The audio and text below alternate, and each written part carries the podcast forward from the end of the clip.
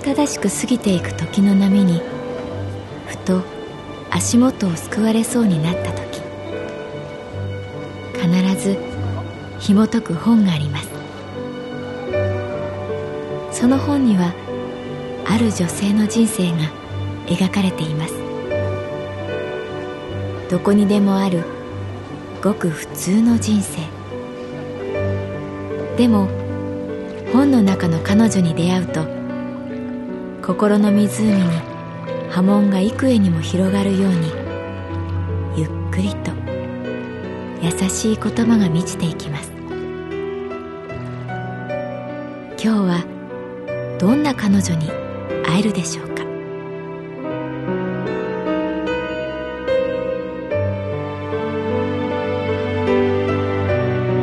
サウンドライブラリー。世界に一つだけの本。朗読は私木村多江がお送りいたします。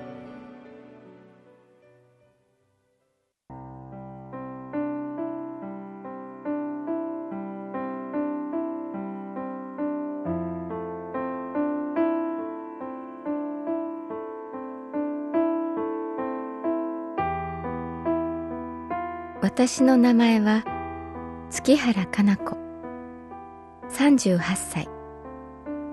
旅行会社に勤めている。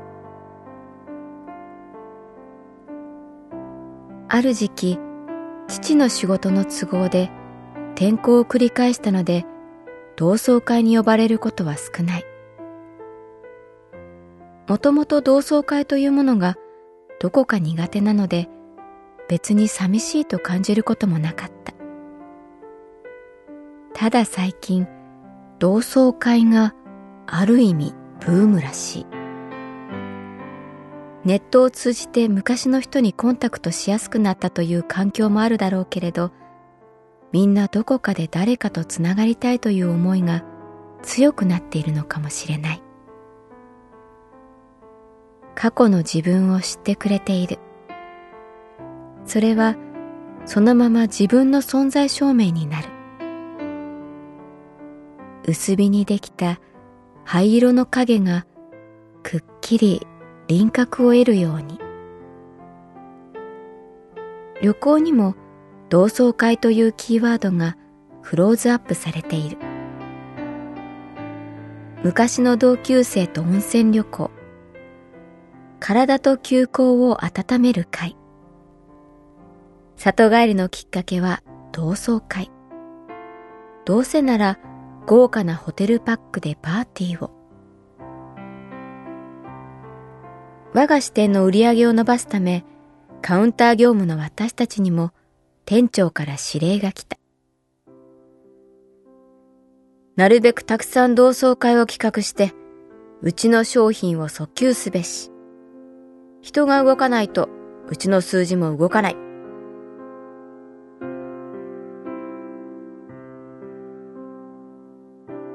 誰かに声をかけようかなと思っていたら同窓会の誘いが来た。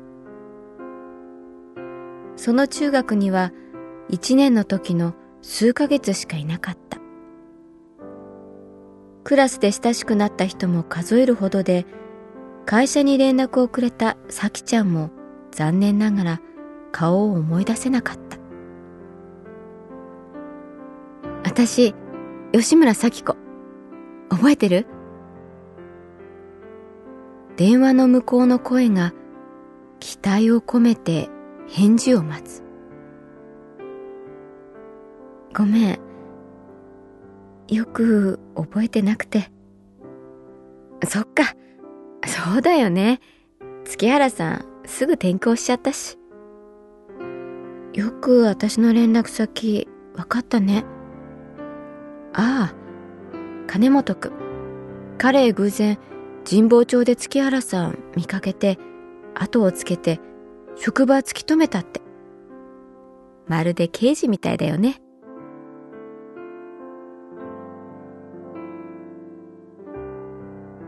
金本くん。彼のことなら覚えていた。彼のお父さんはいわゆるその筋の人だった。こうして波乱に満ちた同窓会が幕を開けた。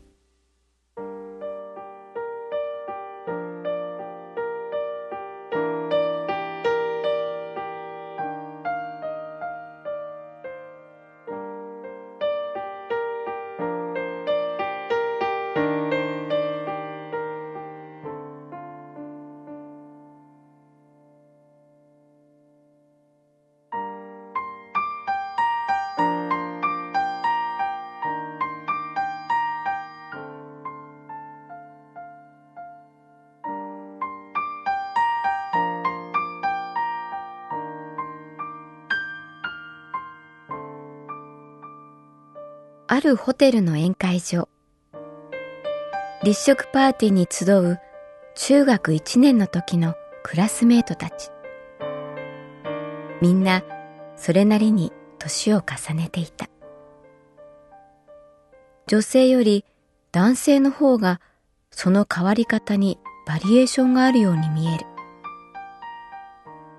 ただ太っただけではなく、ただ髪の毛の量が減ったわけでもなく、そこにそれぞれ何かが刻まれていた。え、ここにいる人、みんな同い年？と不思議な感じがする。そういう私も例外ではなく、中学生の面影など油絵の下書きのように埋もれて消えてしまっているに違いない。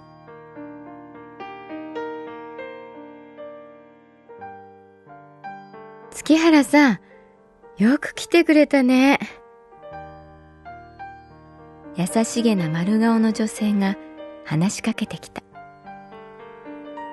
声の感じで吉村咲子さんだとわかる。どうも、と私。それ以上何を言えばいいかわからない。お互いジャングルで偶然出くわしたオラウータンのように上から下までチェックする。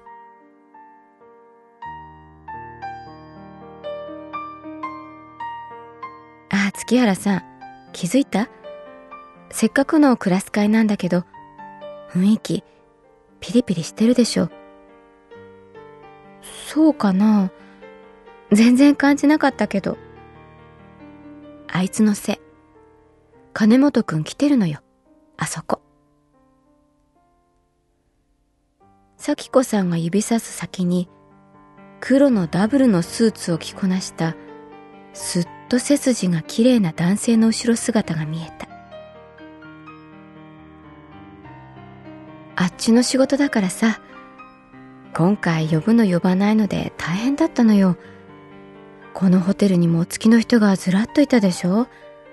かなり偉くなっちゃってるみたいなんだよね、あいつ。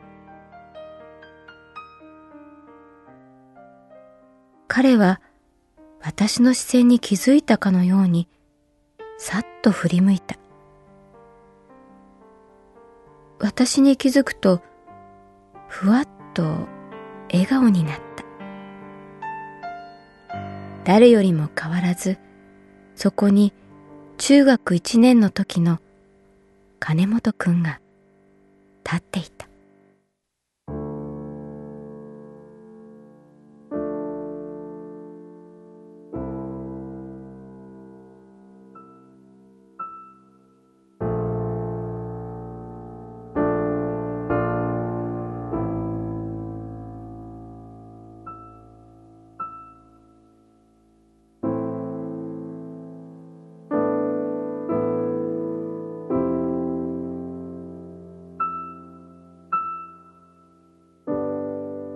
金本くんが私に近づいてきた。彼が動くとさっと空気の流れが変わる。緊張が場を支配する。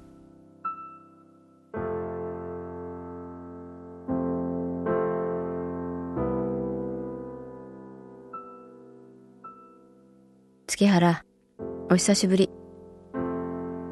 どうも、金本くん。よくわかったね、私のこと。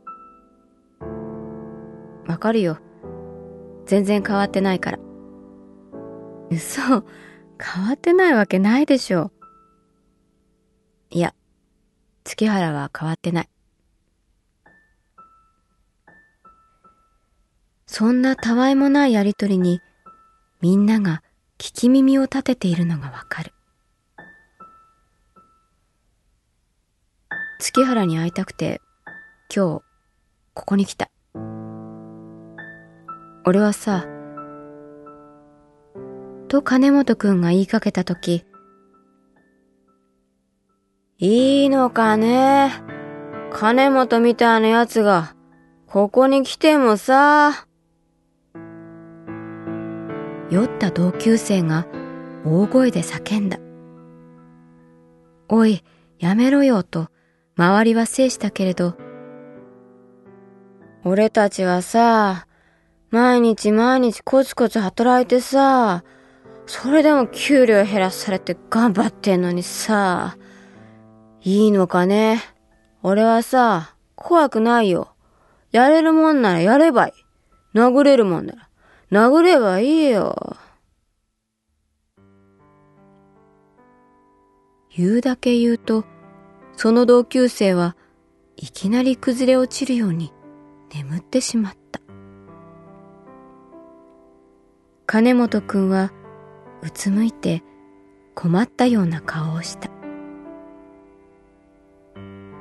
男の人にしてはまつげが長かった。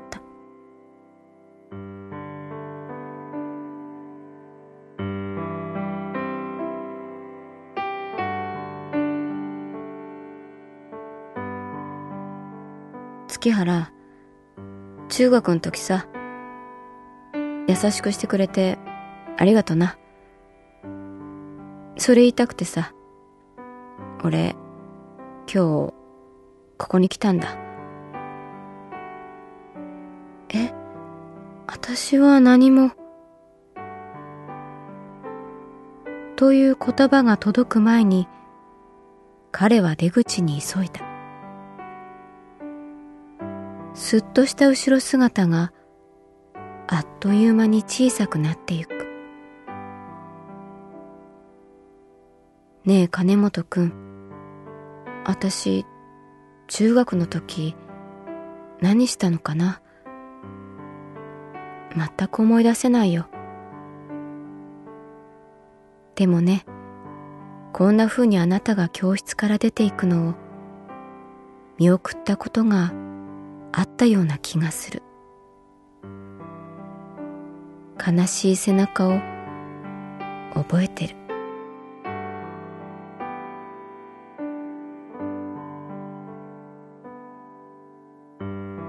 扉の前で彼は振り向き、私を見て少年みたいにふっと笑った。